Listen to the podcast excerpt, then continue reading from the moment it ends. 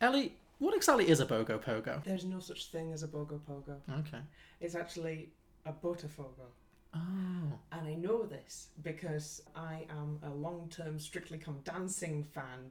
Uh, and the Botafogo is a step that is used in the samba a lot. It's a sort of a, a crossing side to side step. It's quite complicated footwork, so you can understand why all the young dancers would be wanting to get the expertise on the orthodox way to complete this step, which is quite impressive if you get its name right.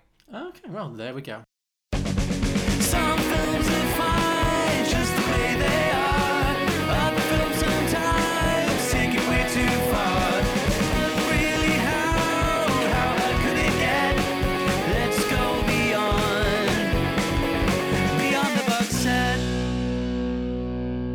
Welcome, everybody, to Beyond the Box Set, a podcast where we pitch prequels, sequels, and spin offs to films that don't have any. I'm Harry, and joining me as always is John. Hello. And John, you've got a guest. I do. I have my good friend Ellie Chalkley, who is one of the people I work with on my other passion, which is the Eurovision Song Contest. We're both contributors to a website called escinsight.com. And Ellie, you also work on a couple of other podcasts. Yes, I've got my music recommendations website, listenoutside.com, which is going on the radio soon. And I'm also the host of the Keep Dancing podcast, which is an unofficial Strictly Come Dancing podcast. And so I guess it won't come as any surprise the film that I've brought today. Well, break the suspense, let us know. It's Baz Luhrmann's Strictly Ballroom. Fabulous. I am so happy that you chose this film. Tell us why you chose this film. Though.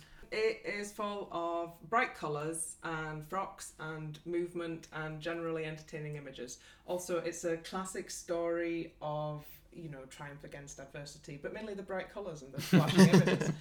This film is such a visual treat for me. I'd forgotten watching it back just how visually hilarious and wonderful it is. So, Romeo and Juliet is the most sort of aesthetically pleasing of Baz Luhrmann's Red Curtain trilogy. Mm-hmm. Moulin Rouge overeggs it totally, but I think that Strictly Ballroom is the most Baz. Yes. Mm. Well, I feel like Baz Luhrmann works best on a low budget. I think that's why, because when you've got a big budget like Moulin Rouge or Australia or stuff, stuff he's done recently, it's it's too he goes too he goes crazy, he goes nuts, and he just flings money at things and everything for- against the wall. It just it becomes too garish. But this is it, his kind of anything sticks, anything goes aesthetic really works for like a low budget film because it gives it this kind of real like low rent charm, and it's so campy and funny. He captures the glamour of competitive ballroom dancing, but he also captures the sort of sweat and hair and unpleasantness and just grossness of ballroom dancing as an athletic sport. I wrote down that this film should have been called Pastels and Peroxide. Okay, yeah, yeah. Yeah, at least then uh, Strictly Come Dancing wouldn't have such a stupid name. Well, yeah, it's true. Harry, what did you think of the, the visuals of this film? I thought they were they were crazy. I felt like I was on drugs for a lot a lot of it. Um, as I feel you're supposed to with a Baz Luhrmann film, they're always a little bit out there. I felt a lot of similarities to Muriel's Wedding, Uh huh. um, Yeah. which I imagine you did too. Oh, totally. Well, It's a very Australian. I think there's a very Australian sensibility and Australian sense of humor. Mm. And obviously, you've got Bill, the the, ama- the great character actor Bill Hunter in both. Mm-hmm. The guy who plays Bill Bill the Battler Heslop in Muriel's Wedding, and he plays Barry, the king of the dance floor, in this one. Mm-hmm. So I love how everyone in this film generally, but him specifically, is mahogany in this film. like they're not just tan; they are mahogany. Like they look like they've been varnished. It's Mm. Amazing. and it's all it's all brushed on as well it's it's not even in so this is long ago enough that this is a period piece and they are actually putting oil on and going on sunbeds and actually m- putting fake tan liquid on themselves to achieve that color it's not you know the modern day quite sort of subtle airbrush orange tan. It's the full sticky like mm. Strictly Ballroom is a very sticky mm. film. Like you really get just a sense of how gross everything is. Mm-hmm. Well, that's the other thing I really loved is that they're all so invested in it. Everyone involved in the film is so invested. It's, it feels really high stakes for them. But then a lot of the shots where you see that actually it's all taking place like backstage at this what looks like a really cheap kind of coin slot alley Yeah, at a yeah. casino. Yeah, and that and the low budget adds to the real camp of it all hmm. because it's really high stakes, high drama, high emotion. but it's all done like some of the sequences are quite crap, Oh yeah. and you know, everything looks really cheap. And the dance school is, you know, one room above a takeaway. Mm.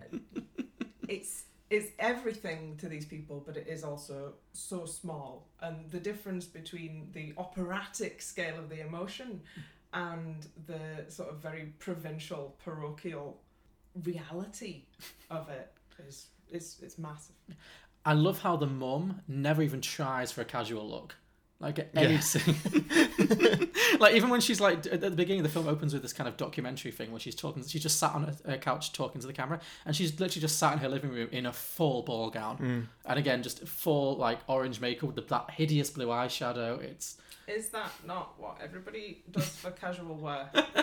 oh so Ellie is actually sat next to us right now in, in, in a full taffeta gown it's quite the look I didn't wear my gold lame suit. I thought that it was maybe a more casual occasion than okay that. well. Okay, fair enough. Well, there was no doubt in anyone's mind that Scott and Liz would be the next Pan Pacific Grand Prix Amateur Five Dance Latin American champions. I mean, they'd worked towards it all their lives. I keep asking myself why.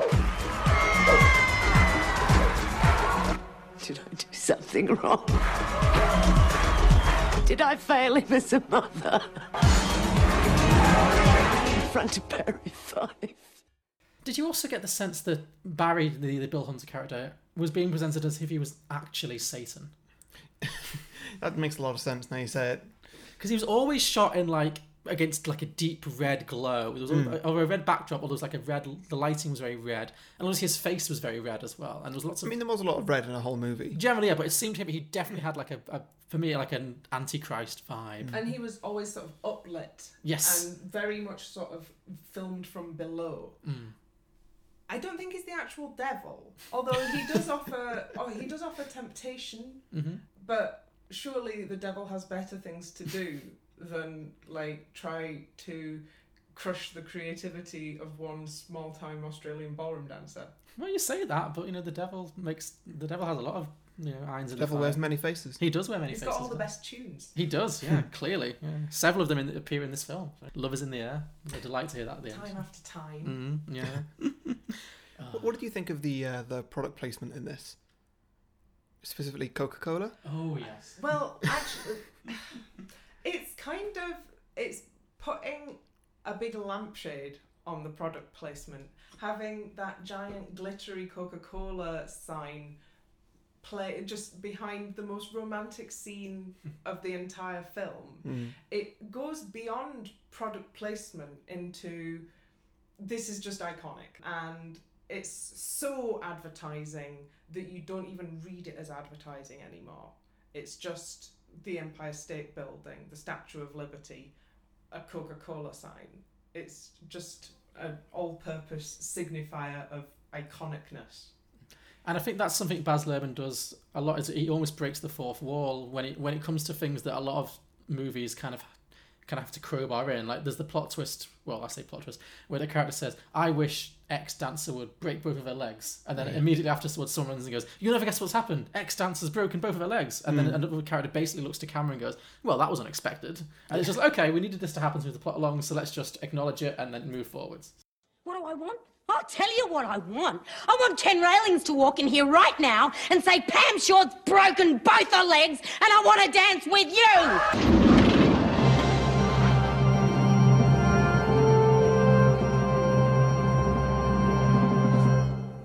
Pam Short's broken both her legs, and I want to dance with you.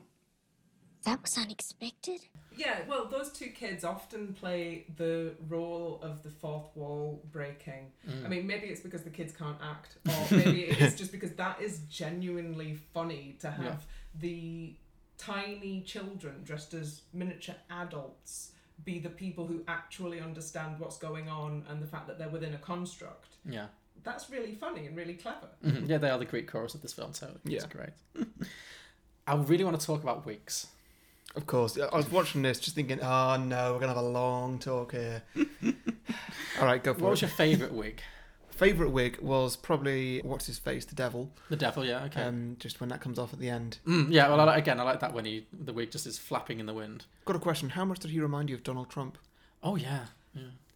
Upsetting because I love Bill Hunter. I don't really Yeah, wanna me have that in too. my mind. Like.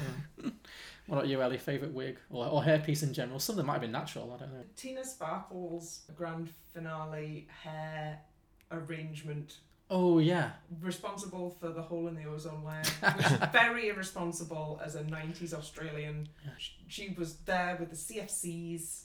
some of them were really approaching like Marge Simpson levels of like updo, weren't they? It was They just were. like so tall and so bouffant. Yeah. Well, you've got it's, to get a competitive advantage in the Mm. dancing. You've got to be, you know, taller than everybody else and uh, making your lines look longer. So big hair helps. Well, there you- that- that's why she was the champion.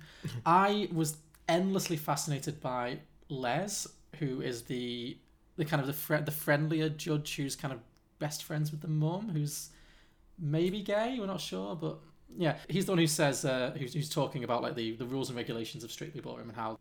Uh, Scott's dance moves were not strictly ballroom, quote unquote. Maybe I'm just sick of dancing somebody else's steps all the time. Don't you get above yourself, lad. People who passed on those steps know a lot more about dancing than you do. The audience didn't think so. Oh, the audience, the audience. Forward on the heel, Fran. What would they know? Flashy, unusual choreography. Crowd pleasing, sure, but where was your floor craft? Arms, Clary.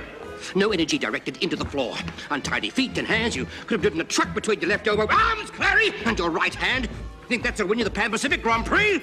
And what's more, you won't win if you don't have a partner. Go to that little girl and beg forgiveness. You're nothing without her, Scott. Remember, it takes two to tango. Yeah, his wig was so fascinating to me because it looked like it was on backwards. I think it was on back. It was actually on back. Good. It wasn't. Okay. Good. Yeah. It was. So, it was so weirdly placed, and I anytime he was on screen, I could not stop looking at it. It was amazing. There's sort of a mid noughties Wogan going on. It was a reverse Wogan. He was Yeah. reverse Woganing. Yeah. What a term. yeah. So also, this film fulfills a classic cinema trope, which is the ugly duckling makeover, where Tina goes from you know the dowdy, you know. Fran. Fran. Sorry, Fran. Where did I get Tina from? Tina is Tina. Tina Sparkle. So, okay, yeah. so Fran has the make goes begins this movie as a dowdy, you know, outsider. I thought she was going to be a comedy character throughout. Mm-hmm. It was just like she's, you know, she's ha- happy and she's trying hard. She doesn't realise that actually, you know, she's really not good and she, everybody's treating her really badly. Yeah. Didn't think that she was going to be a main character at all. Yeah, she kind of sneaks in. At the beginning, it's not really about her at all. and she kind of just creeps into the narrative. But I love her makeover because it's so lack classic Baz Luhrmann, so lacking in subtlety. Yeah. Like the first half of the film, she is dressed like she's recovering from an operation. Yeah. Yeah. She's yeah. wearing just like this long like nightgown kind of thing, and like her hair is just a split end mess, and the, she's wearing these awful glasses. And then suddenly, like it all comes off, and she is beautiful. And but I I remember watching and being really struck, actually genuinely struck, like my God, she is stunning. she is so beautiful. And then I realized towards the end, I was like, she is a very good looking woman. But it was because she's the only character who's not caked in makeup. Yeah. Or if she is, it's much more subtle. Like even like Scott is wearing more more makeup than she is. Like Scott is wearing a full like drag queen makeup in many parts of this film. He's got a very early version of 3D brows as well. Yes. Oh, the eyebrows again in this Yeah. film. A lot of the eyebrows really, along with the wigs, like just again. I think Barry's eyebrows are kind of like pointing to the sky. Everybody who was involved in the sort of technical and craft aspects of this film should this should be top of their CV. Everybody absolutely knocked it out of the park on presumably no money at all. yeah. Yeah, exactly. It's it's a treat. Like the sleeves and the costumes and the look. It, it, it has such a great aesthetic, and I think as Baz Luhrmann films do, if there's one thing you can say about Baz Luhrmann, his films have a, always have a great aesthetic. They always look, they're just always a treat visually, and this is definitely in line with that. So yeah, I absolutely love this film. Yeah, it's a such re- good fun. It's a real comfort watch. Yeah. I can always turn to it. Mm-hmm. You know, it's just endlessly entertaining. So should we move on to some sequels then? Go for it. Okay, so I'll begin this week. So for me, because this film was so wiggy, it's such a wiggy wiggy film, that I felt like I had to make that the focus of my sequel. So my sequel is inspired by an episode of The Simpsons, Treehouse of Horror, in which um, you might remember, in which Snake, the character of Snake, is killed, and Homer ends up getting a hair transplant with Snake's hair, and goes on a killing spree. So my sequel is half based on that, and it is half based on a movie that this film reminded me a lot of, which is Drop Dead Gorgeous. Yep. Yeah, which is a film about a the beauty pageants. Very similar in the sense it's about the beauty pageant circuit in America and it's kind of low stakes, but also the people involved. It's such a big, it's so high stakes for them. And so yeah, it reminded me of that. So I thought, what if these two things came together? So my sequel is called Strictly Ballroom: Hell to Pay. Oh my god. Okay, That is- okay. I, I'm sold. Mm-hmm, cool. Right. Okay. So, and also because we we do try with our sequels to bring things to the present day. So I was like, so how would you make this film in 20, if you're gonna make this film in 2017 and bring the cast together? How would that work? So unfortunately, Bill Hunter, the late great, did pass away a few years ago, so I couldn't reuse him. But I felt like he was so integral to the film and such a great character that I really wanted him to be part of my sequel. So my sequel opens at his funeral, the funeral of Barry Fife, president of the um, Australian Dance Federation. And he's a ballroom legend, of course, so the entire cast is back together to kind of pay their respects to, you know, this man. And as per his final wishes, Barry is cremated. And so the mourners are all sitting in, you know, the funeral parlour, the church, whatever. And they do notice an unusual smell of sulphur as his coffin goes into the flames and kind of permeates the room. Uh, so anyway, subsequently they go to the wake in his honour, and it's announced that in honour of his memory, there's going to be a one-off special Pan-Pacific All-Stars dance competition in which uh, all the pre- previous winning couples are going to compete for the title of Australia's ultimate ballroom champion. Okay, I mean nobody's Mm. had any time to train for this. No, it's not going to happen right there. It's Oh, not happening right, at the wake, but he's announcing that this is. I that mean would also be totes inappropriate. Well, yeah, but it was his final wishes. They wanted to honour him. So, Okay. Yeah. So yeah, so one of these former champions is Wayne of the Bogo Pogo fame. Scotty, we're going to do that pogo pogo? You ready? What? You're going to help me and Vanessa with the pogo pogo? He's now married to Scott's ex-partner Liz, who was the very intense blonde lady who really, really wanted to win. And Liz, even 25 years later, Liz has lost none of her ambition. She's kind of in that place in this movie where Scott's mother was in the original movie. Scott's mother, again, unfortunately, the actress died, so I can't bring her back. Very sad. So Liz is taking that role of the very intense, kind of frustrated middle-aged woman. So she's really hungry for this All Stars trophy. Uh, unfortunately, in the intervening years since the original film, Wayne has been struck by the curse of male pattern baldness, which is, you know, obviously it's death to a ballroom champion. You can't win ballroom without good hair. So she tells Wayne that, you know, if we're going to do this, you need to get yourself a hairpiece. It's just, otherwise, we're going to have no chance. So, but it can't just be any hairpiece. Know, this needs to be the most lustrous and glamorous hairpiece. It's just going to be infused with the spirit of ballroom. So while they're rehearsing at the old dance studio, Liz comes across a box of Bill's remaining possessions, including his dance trophies, an inverted pentacle and necklace, and a box of tannis root, and um, his old hair, his old toupee. Okay. Just, just sitting in a box in his old office. Mhm. Okay. So without telling Wayne where it comes from, she kind of steals the toupee and gives Liz, this is Liz, and gives it to him and suggests he tries it on. And he's immediately amazed by how young and virile it makes him look. It just it suits him like a glove. It also seems to improve his dancing, strangely enough. Uh, he suddenly has the ability to perform a bogo pogo so acrobatic, it seems to defy the laws of God and man. So His ankles actually pass through one another. yeah, it's it's it's it's almost supernatural how good he is. so he finishes practicing, and then he tries to take the toupee off. He finds that he can't. It appears to have mysteriously fused to his head, but he looks good, so he doesn't really care. You know, he's, he's going with it. So, however, that night he does have some mysterious dreams about, uh, you know, flames and ballroom dancing demons, and the phrase "no new steps" is ringing through his subconscious, basically. So yeah, that's Wayne's little plotline. Obviously, Scott and Fran are in this film too. They're also back for the competition, as is Ken Railings, who was the guy with the fabulous peroxide mullet kind of thing going on. Mhm. Who he's teamed up with Tina Sparkle. So, and there's also two younger kids who are the two kids from the original movie. They've now grown up and become their own dance couple. And so they represent the next generation of dance. And they're Mhm. played by Liam Hemsworth and Margot Robbie. Oh, Oh, wow. Good one, good one. Bring some star power into this. Yeah. And there's also a middle-aged couple who didn't appear in the original movie called Kel Knight and Kath Day Knight. Anyone who's familiar with the TV show uh, Kath and Kim might recognise those names. And they make everyone very uncomfortable with their highly sexualized dance style that usually ends with them passionately making out. So. so anyway, the couples go into rehearsals. It's very competitive, naturally. The stakes are high.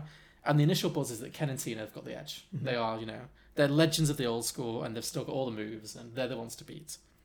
However, a few days before the event's due to take place, um, some mysterious incidents begin to occur.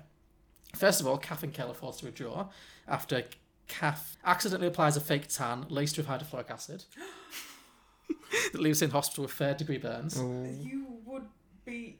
Hydrofluoric acid would kill you. Yeah, well, the only re- her life was only saved. The only reason she was saved is that she, because her signature look is an asymmetrical shoulder top that only required her to fake tan one arm.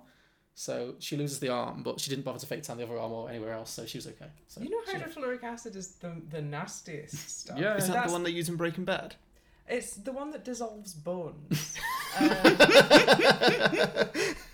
if you if you get it on you, you've got you know about a minute to apply the antidote, which is basically an aqueous solution of uh, calcium carbonate, Mhm. uh, which will sort of sacrificially be consumed by the hydrofluoric acid instead of your bones. Don't mess with hydrofluoric acid. Okay, so Kath's dead. Um, slightly right there. Kath has died and can no longer compete, so they withdraw. Next, Ken is found hanging from the roof of the rehearsal studios uh, via a noose made from a pair of diamond encrusted flares, while Tina is found violently choked to death with a ruffled sleeve forced down her throat. Oh god. Uh, yeah, so this is look, this is looked on as a murder suicide because um, Ken obviously was a heavy drinker in the original film. So that's the. But ha- nevertheless, people are quite suspicious, but they just write it off as you know. This is a very different genre to the original. Yeah, you, I you couldn't listen to John's ideas before. They, they, they all go this way. Everybody gets murdered. I often take things into dark directions, but there- there's a light at the end of the tunnel. He's murdered pets in, in in episodes before. It's been awful. It's always been thematically on brand for me. It's, Yeah, uh, yeah, it has, it has. Anyway, Fran and Scott also narrowly avoid a uh, tragic incident when a glitter ball falls from the ceiling during rehearsals, uh, almost crushing Fran to death, who only survives after performing a perfectly executed swinging dance slide through Scott's legs to safety. Obviously, all of these incidents do raise some suspicion, but uh, it's declared that the show must go on, you know, and um, the night of the big event arrives with the three surviving couples ready in fierce competition. So we have Wayne and Liz, we have Fran and Scott, and we have the young couple played by Margot Robbie and Liam Hemsworth. So backstage, Fran has become very suspicious of Wayne's unusual behaviour throughout this whole period. Mhm. Not only has he never seen without this new ludicrous wig on, he's also turned a very deep shade of red, and he's insisted that him and Liz only dance under the dance number six six six. Bit of a tell. Mhm. And also, their show dance is going to be a Viennese waltz to the theme tune from The Omen, which is a bit of a giveaway. Sure. Mm. Okay.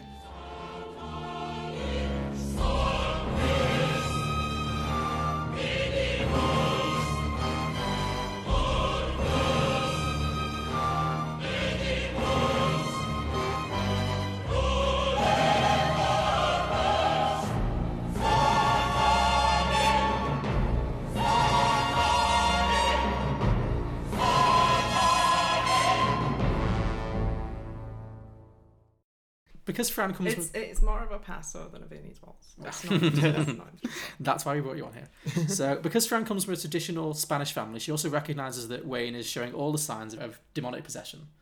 However, Scott, as usual, is too wrapped up in his dancing to really, you know, listen to her complaints. So she's forced to be resourceful in her efforts to save the day. So anyway, we get to the final competitive group dance, and she convinces Scott to work in some of his famous high kicks. And a little, it's a little tricky now. He's in his mid fifties, but nevertheless, he's still flexible. The event comes around, and the surviving couples perform their routines. Wayne and Liz are, score, are dancing with incredible position. They're scoring tens across the board, despite their unconventional song choices, which also include a tango to Cradle of Filth's Dinner at Deviant's Palace.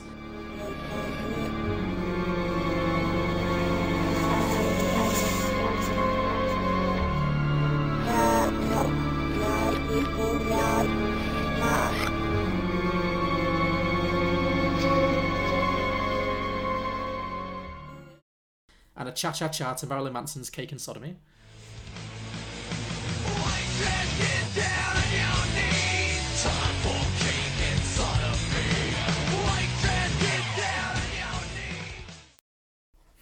You could just about, just about.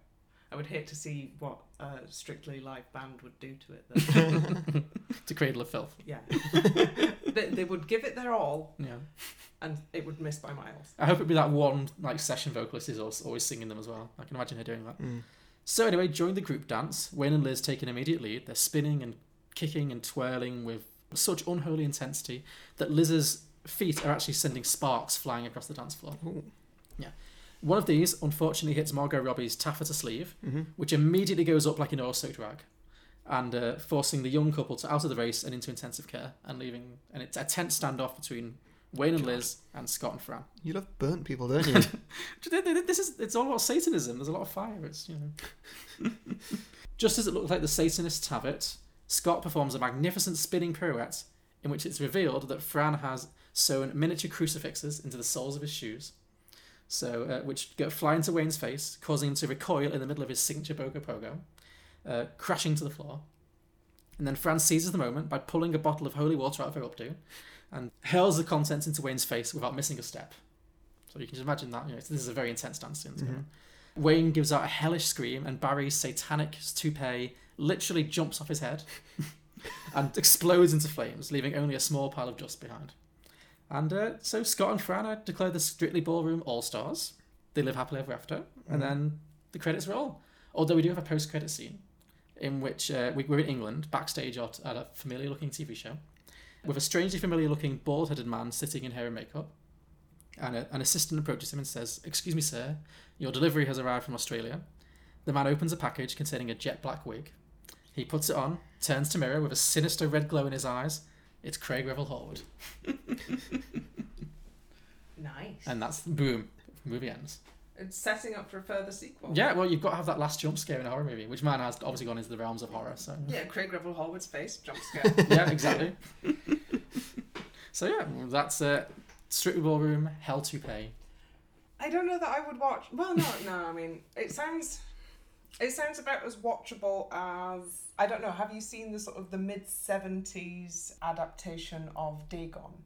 No, what's Dagon? It's a it's an H.P. Lovecraft story, Okay. and it sounds like this film is going to sort of take the same sort of thematic turns as that one. It's a horror film that starts out with you know your normal teens mucking about on a boat, and then it goes very dark, and there's a big sort of satanic old gods thing at the end. So it sounds like the, the, the thematic gradient is similar, Mhm.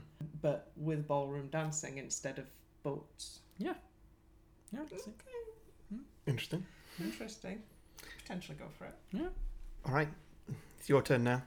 Well, I mean, I've come here with an actual sequel that you could probably film and probably get away with. So wait, wait, you're saying that John's wasn't? Yeah. How Yeah, dare you? Yeah, to be Bit harsh. honest, yeah. I'm going to write a whole spec script on that. it's a life's work.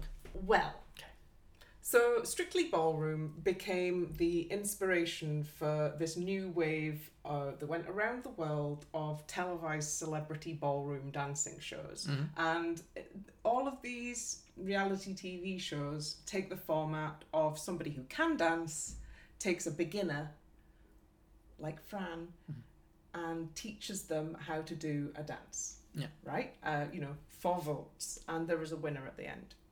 And so, what I would like to do for my Strictly sequel, which I might call Strictly Strictly Ballroom, mm-hmm. just for the recursiveness, is let's talk about what happened after that momentous rule breaking paso doble at the end of the original film. Okay. So everybody's on their feet, everybody's clapping. But because of society's internalized misogyny and the way that we don't really appreciate the achievements of women, the only person who's actually getting the applause is Scott. Hmm.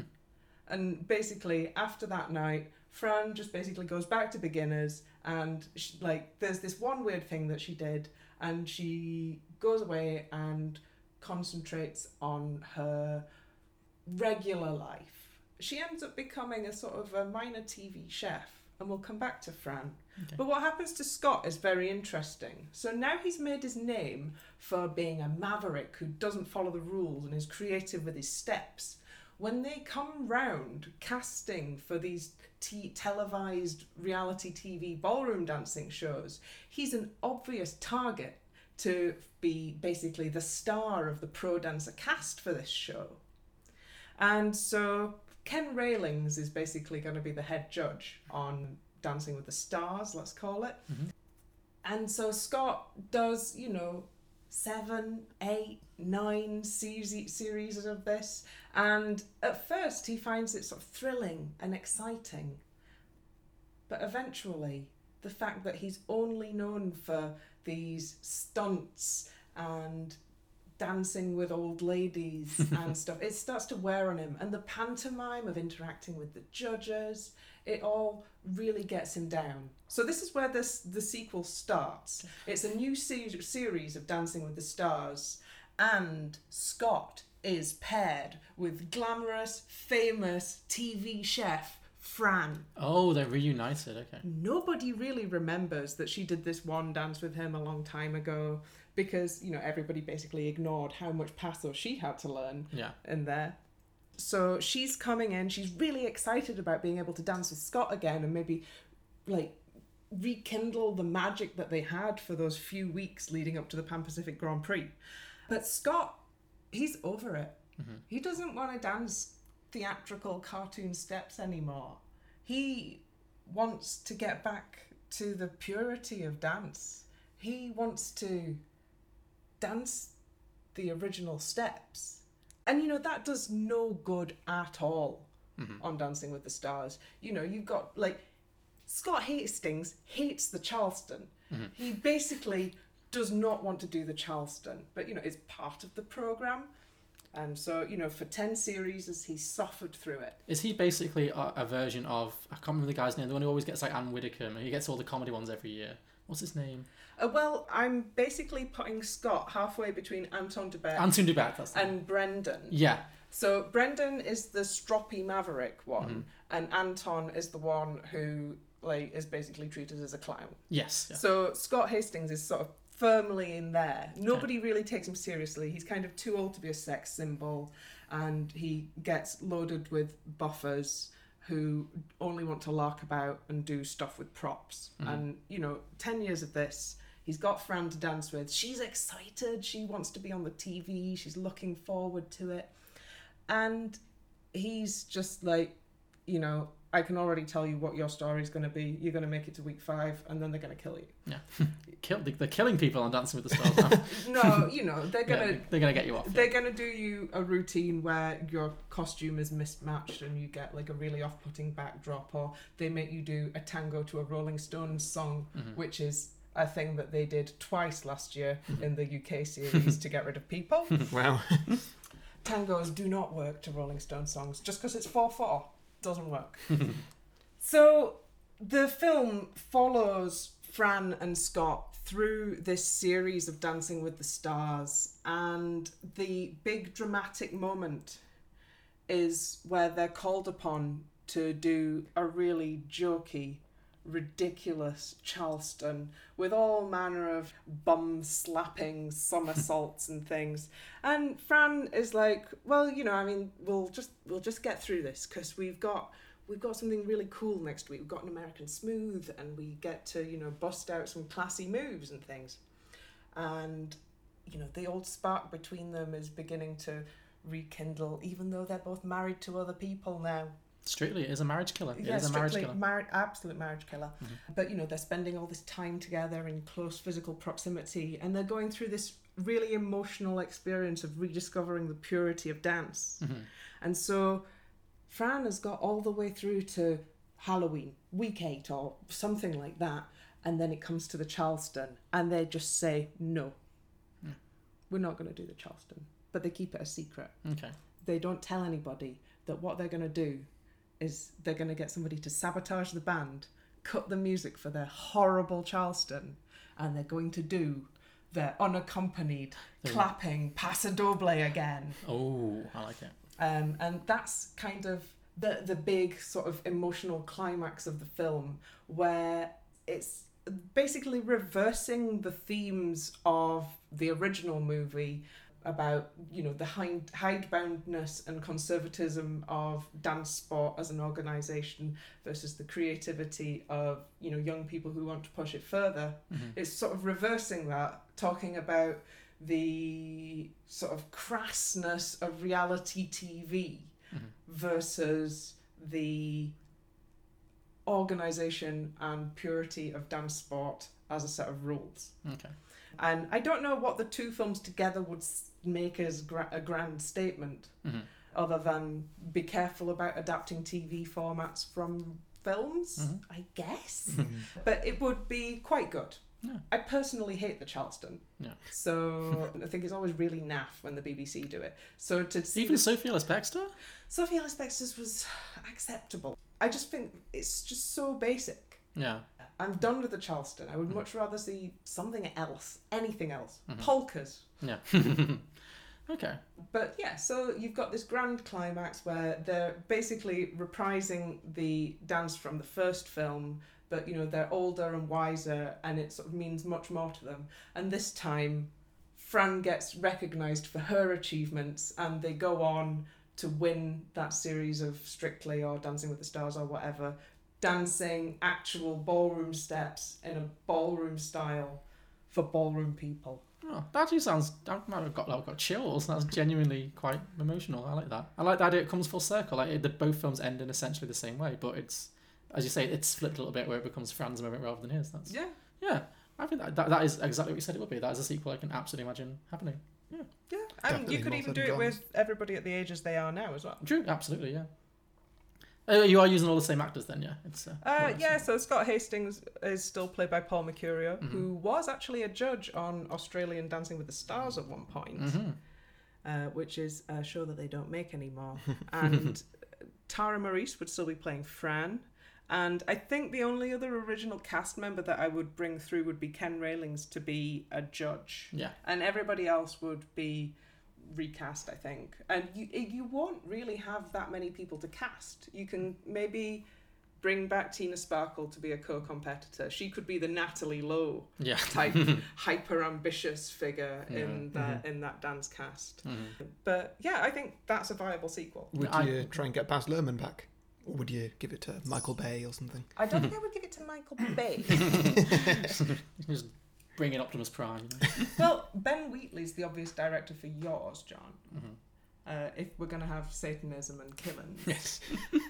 I was thinking Roman Polanski actually. Ooh, no, No, I don't wanna- I don't wanna employ him, We don't want to employ him. no, we'll no. we'll give Ben Wheatley the job. Okay, 'cause fine. if you've seen Kill List, Kill Yeah. List is also a very similar film to what you pitched. Okay. Um, I don't know. I would want to go for. Do you know? I would go with whoever does the direction for Drag Race. Oh yes, yeah. I would I would give them a first feature with the Strictly Ballroom sequel because I think Baz Strictly, Luhrmann's- strictly ballroom. Strictly Strictly Ballroom because uh, Baz Luhrmann's got off the boil. He has a little bit, yeah. Okay, I like that a lot. I think that's got real potential. Any questions? No, I'm just a little scared about mine. Oh, don't be silly. Does it end in murders? yeah, you're. A, that's all. The, the only bar you have to clear is that it's not actively upsetting. So, Well, Does a I don't know, we'll die? So mine is called Strictly Disney. uh, okay. Yeah, and so we start with our main character, who's called Matt, um, who's just graduated art college somewhere in America. Is this? Oh, this is an American, not Australia. Yes, America. And and there's no. What is this? A sequel? Is it a spin-off? What is it? It's potentially a spin-off, yeah. So there's no It original sounds like cast. a reboot. Re- reboot. It's, it's over a different film inspired by similar Okay. plot. So he's just graduated art college, and he's really good at drawing cartoons. So what he's going to do is going to try and apply for Warner Brothers, DreamWorks, but Disney is his number one choice. That's that's who he wants to go for. So he's applied for this un- unpaid internship at Disney, Mhm. uh, which he instantly gets given because he has really good references from all his professors back at college. Did you say who's playing him? Sorry. Uh, I didn't, but uh, I I've been struggling to think of casting for this. Okay. Well, how old is he? Um, sort of mid twenties, maybe. Okay. So any mid twenties actor. Liam Hemsworth again, since we're using him a lot recently. I don't want to use. Yeah, we do. Yeah. Who else is mid twenties? Most people. Young people. I don't know about young people. No, me neither. Robert Pattinson. Mm. He's not. He's like in his thirties. I know. I know. I'm I'm rapidly losing sense of my references for like. Andrew Garfield. Okay, Okay, fine. There we yes, go. Sure. I can see that. Yeah. He, he was playing a seventeen-year-old like three years ago. So Sure. He must be under thirty-five. yeah, and so about uh, sixteen people are accepted onto this internship, which is a nice cast of colourful characters, which we would meet all of, but I'm not going to cast sixteen people right now. Please do. And he makes very good friends with a certain guy called Seth, um, Okay. who well, they're sharing a room together while they're on this internship. Okay. Have you cast Seth? I've also not cast Seth. Come Okay. on. Well, what is Seth? Who is Seth? Is he an antagonist? Yeah. Uh, a sidekick? Sort of a partnership. Uh, romantically or just in terms I of? mean, maybe I'm not going to go there, but Okay. Can we have Riz Ahmed playing him? No, that doesn't work. No, sorry. Are we talking like a wacky, like Seth Rogen kind of sidekick? Okay, let's go Jesse Eisenberg. Okay, okay, Okay. I'm good. Cool. Yeah, maybe. And so they're getting along really well, and they've become best friends. They're constantly sharing ideas. They're both very creative, um, which we get shown with probably a couple of montages or something. You know, I, I love a montage. You do. Yeah. And they actually have an idea in mind which they've collaborated on, Okay. um, which I'll get into later. And so one day when they're in the internship, they're doing a little bit of practice and stuff drawing for Disney. Mhm. Um, and the manager of the internship an- um, announces that there's only one place available now due to budget cuts. On the internship. Mhm. Okay. Instead of maybe there were four or something before. Okay. So only one of them can actually get through. So their first thing that Matt and Seth do, they go up to him and just say, "Look, can we do this together somehow? Like, is there any way that you know, we can both get it if, if you decide to choose us?" And the, manager's like, "No, I'm sorry, it's, it can only be one person. This We is can only afford one unpaid intern. yep." Go on. no, well, there's a job at the end of it. Or something. Okay, fine. Yeah. And so, uh, what we're going to do is we're going to do a little competition, which is going to get rid of most of you, and then uh, we'll have a, a second competition after that where we'll decide just one person. Oh, so this is where the Strictly comes in. It's going to be a competitive kind Mhm. of. Okay, cool. So, for the first one, I want you to pitch an idea to us Mhm. for uh, what what could be Disney's next big film. Um, and then, for the second part, I want you to draw it for us. That seems like the kind of thing they'd leave in the hands of an unpaid intern. Yeah. Just ideas. Okay, Yeah, fine. You never know. Yeah, so that's what, what what what they have to do. They have to do it separately. They, they can't collaborate in any way. Okay. So, come up with separate ideas. So it's the opposite of Strictly in many ways because they're not part, not pairs anymore. They're just individuals. Yes. Okay. So, what Seth came up with was a film called Cinderella 3 A Twist in Time. That's a real thing, isn't it? It is a real Yeah. thing. I just saw wanted to draw- trailers for that. just Yeah. wanted to draw attention to it. Okay, yeah. Yeah, it looked terrible. Doesn't it? but yeah, I really want to watch it. Mm-hmm. What if the magic was taken away? What if the slipper didn't fit? I danced with the prince. That was my slipper. Could the dream still come true? Bippity boppity boo! And Matt pitched a remake of a Shakespeare play, Hamlet, but it's made with animals and they all talk. Is that also a thing that actually happened? Yeah, it's The Lion King. Oh, of course it is. Okay, so this feels like so this feels set in a strange time between those two films being a thing. Yeah, let's Okay, assume sure. that happened at the same time. Fair There's enough, sure. A lot of things in my pitch which are factually incorrect. Just, Well, just that's, warning that's, that's new. Yeah. hey. I don't see what this has to do with Australia or sweaty ballroom dancers. Well, We'll get there, maybe. maybe. maybe not. So obviously Matt's idea did really well, um, and That's uh, the Hamlet Lion King. That's thing. Lion King, Okay. yeah. And so as we all know, that got turned into one of the biggest films ever. And Seth's idea, you know, they didn't hate it. Mhm. Like they still made it, but he it didn't do very well. In fact, he came fifth, so he's not gonna get through to the final of this. He's not gonna be able to draw anything for his his idea, and he's definitely getting a job at the end. Even though he pitched a film that actually got made and released on DVD. Oh, yeah. yeah, okay, fine. I think, think of all the films that Disney make. There's a lot. I'm Got to get their saying ideas from somewhere. That most of Disney's late 90s work was based on the uncompensated ideas of unpaid interns, because that's a really serious allegation. uh, yes, I am. Okay. Allegedly. Allegedly. have to get that in there. So Seth's pretty upset about this, and so that night back in their room, they start having a massive argument about whether Matt should give his place to Seth. Okay. Which Matt thinks is completely unreasonable. Like, what did you do for my idea? That's that, that wouldn't really be fair. And the argument gets worse and worse, and eventually Seth storms out Mhm. to just go and walk it off, um, and Matt just goes to sleep.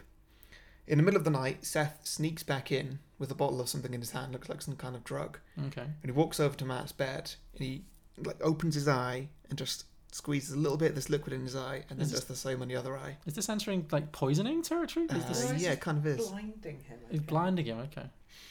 I think is that how they killed the guy in Hamlet? Is it Um, Hamlet? It The was dad? dripping poison in his ear. It was in his ear. Okay, yeah, fine. Ah, well, that's convenient for me. Okay. I didn't know that. And then he leaves again, and that's actually the last we see of Seth for the rest of the film. So is Seth the one who? I'm, I'm mixing the Yeah. Seth, Seth, Seth poisons Matt's eyes. Okay, fine. So Seth's gone. Fine. Yeah, Seth's gone. So Matt, the one who created the Lion King, the successful one, is now blind. Mm-hmm. Well, not blind. Okay. So, I think I can see what's happening. okay. Well, if you've I'm glad one of us if, if you worked it out, then don't. Yeah. Um, and so Matt wakes up and like he's not blind, but his eyes are really hurting. Okay. But he doesn't he doesn't really have the time to do anything about it. Like this final that he's got to draw all these things for, that's happening like tomorrow afternoon. He's got loads to do. Okay. So he just sets to with drawing and sketching. Nice bit of a montage, but we never actually see any of the artwork that he does Okay. on camera.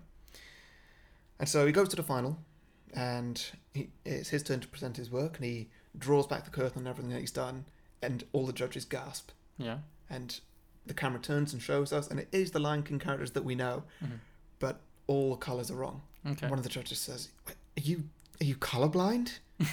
and at this point, like he he realizes what must have happened, and he just starts crying, just like he realizes, yes, he is colorblind. And and one of the judges says, "Wait, Matt, that's not strictly Disney.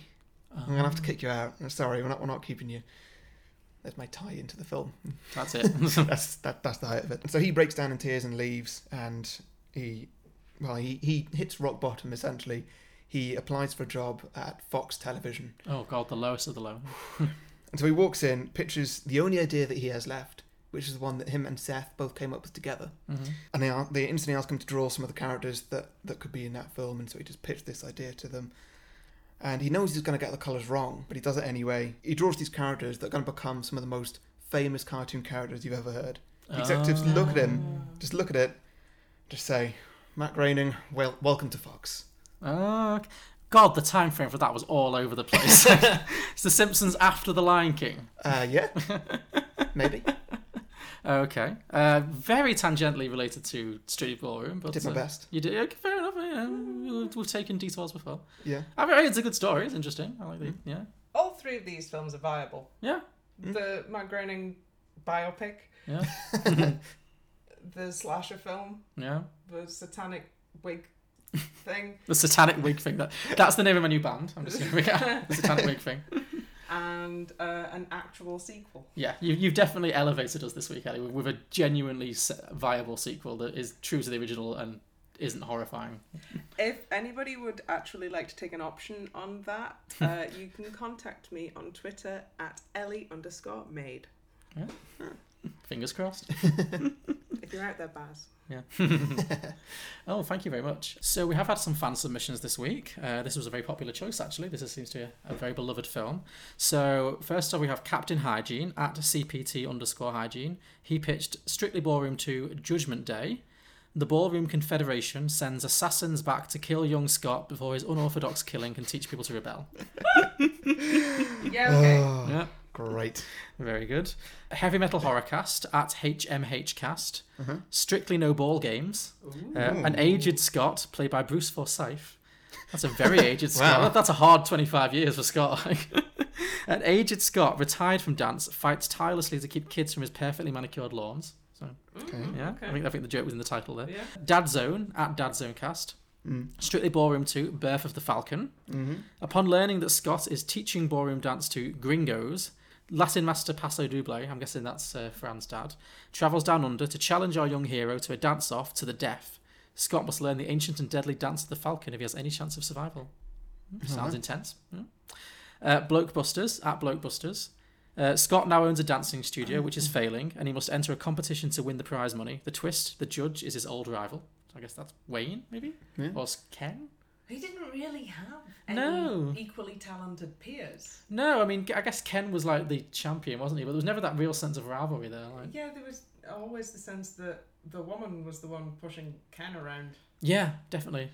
Anyway, there's one more, and it's a long one, but this uh, this is you might like this one. So this is We Watch Anything at We Watch Anything, and they've really gone for it. This is one of their all-time favorite movies. So, and their sequel is called Step Up to the Ballroom. Oh no, no, it's called Step Up to the Ballroom, Baby. So, Ooh. yeah. So Scott and Fran are now running one of the most prestigious dance schools in all of Australia.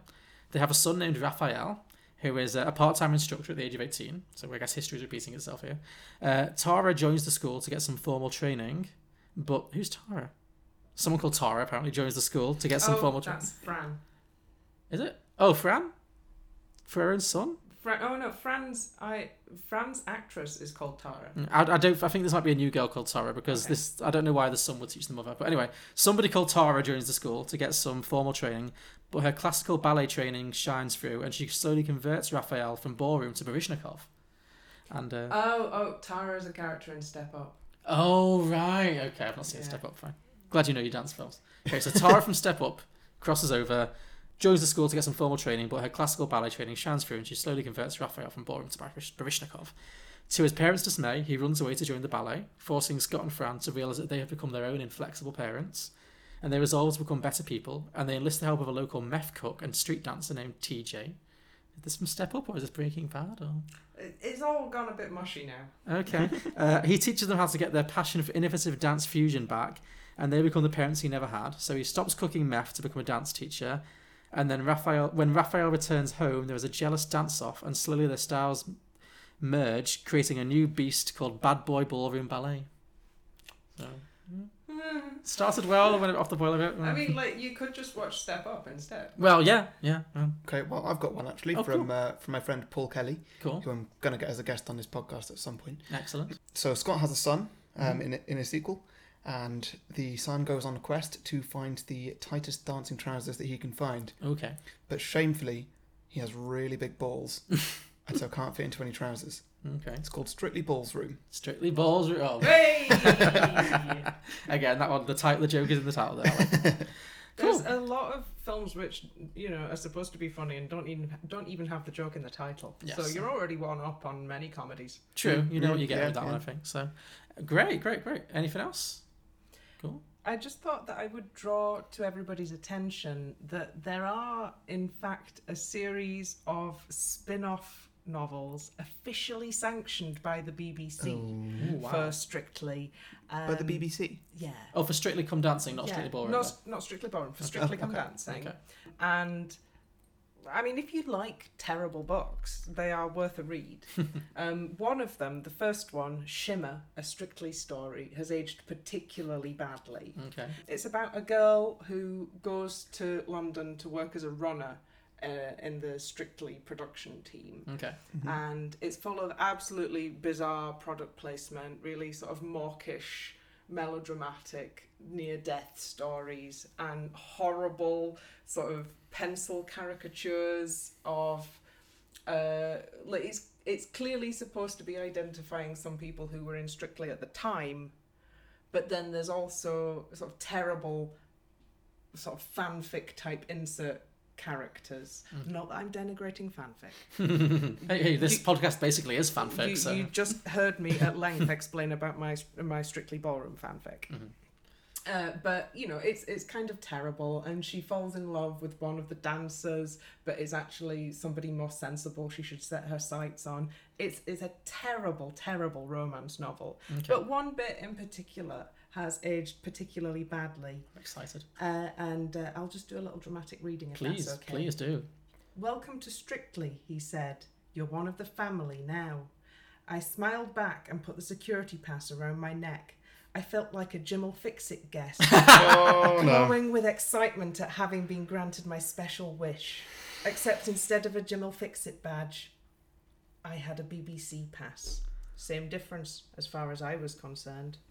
Oh, Oh, dear. dear. that is mu- that is. Yeah, you're right, So that has not different. aged well. No. Yeah. Chilling, Yeah. chilling. Uh, okay, well, on a lighter note, uh, next week we have another guest, I believe. Conversational handbrake turn. yeah. um, yeah, so next week. So do you remember my Sixth Sense idea when I just recited my personal diary to you? Who could forget? It was a classic episode. Mm, so one of the, the White Walker characters, uh, Joe, is guesting next week. Oh, good. Uh, From Beyond the Grave. From Beyond the Grave, From yes. Beyond the White Wall. Yeah. From Beyond the Wall, Beyond the Grave, he's coming to Beyond the box set. Cool. Right. The film he's bringing is Interstellar. Cool. Great. Can't wait. Seen it? I have not. Have you seen it? Yeah. What do you think? As a former gravitational wave scientist, I found its depiction of general relativity thrillingly accurate. Hey! if you could, could you do a little sequel for us right now? On the spot. Uh, yeah, it's it's actually a prequel, and it's just about the detection of gravitational waves. Because I would be in it. Sounds thrilling. So that would basically be your career. Yeah. Uh, yeah. The story of a quick. Cool. Cool. Uh, well, if you have any sequels you'd like to pitch for Strictly Ballroom or Interstellar or any other film we might have done in the past, or if you have any films you'd like us to do in the future, please get in touch with us. We are Beyond the Box Set. You can find us at beyondtheboxset.com. We're also available on all popular podcast platforms, including iTunes, Stitcher, Acast, etc. All the links on the website. You can also find us on Facebook, Twitter, Instagram, and YouTube. And uh, yeah, so please get in touch. If you like what you hear, please subscribe and review. It helps us to uh, find more listeners and gives us a nice little ego stroke. Yeah, uh, yeah. Yeah, and we will see you next week for Interstellar. See you next so week. thank you, Ellie. Is there anything, Ellie? Is there anything you'd like to plug before we go? Okay, music music at Listen Outside. Just Google for Listen Outside. A Strictly podcast at the Keep Dancing podcast. Again, just Google for that. And Eurovision content of all kinds at Ellie Made on Twitter. Ellie underscore Made on Twitter. Indeed, or go to escinsight.com, which both myself and Ellie contribute to. And we recently we recorded a podcast together just this afternoon, which will be hopefully going on the air some sometime around the time this comes out. So In which John tells me his life story through Eurovision, through Eurovision. yeah, which basically is my life story. There's nothing else. cool. Well, thanks very much, guys. Thanks for listening. Goodbye. See you next week. Bye. Bye.